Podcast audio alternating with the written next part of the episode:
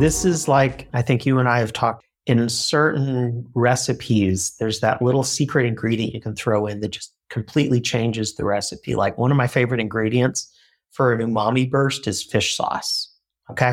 So if like you're making an omelet or you're you're making a stew or something like that, just throw like a tablespoon of fish sauce into it. It just changes it up because it's an, it's an umami bomb, okay? Thank you for listening to this special episode of Making of the S R E Omelette, where we talk about recipe for a real omelette. Kyle Rong and I had such a great time chatting. He offered his secret recipe, which you just heard, and also his two favorite omelettes. Enjoy. So it's funny because I think you and I have even talked before about how there's two kinds of omelettes. And I love both of them, but I make one a lot more than the other. The one that you don't get as often is what's called a rolled omelet. And it's a trickier thing. With a rolled omelet, you have to have a lot of control, of wrist control over your pan, because what you're doing is essentially you're rolling the omelet along from one end of the pan to the other.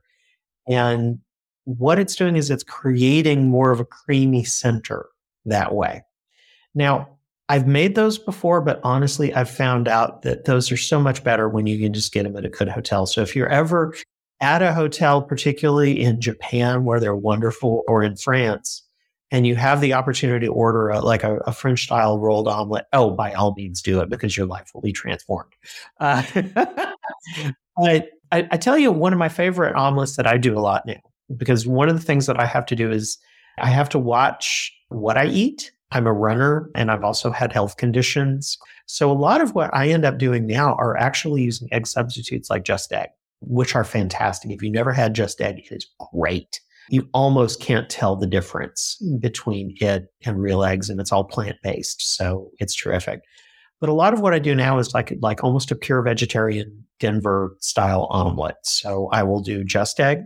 And then I will do red pepper, red bell peppers, and I'll do uh, red onions because you want to get that those bold flavors into that.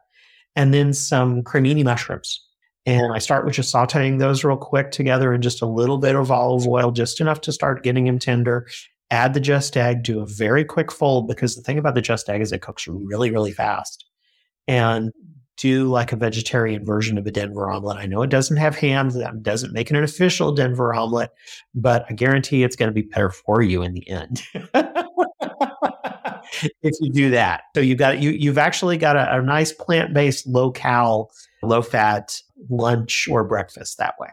There you go, ladies and gentlemen. Make rolled omelet something you try on your next trip to Japan or France, and a healthy Denver-style omelet recipe from Kyle. See you on a future episode.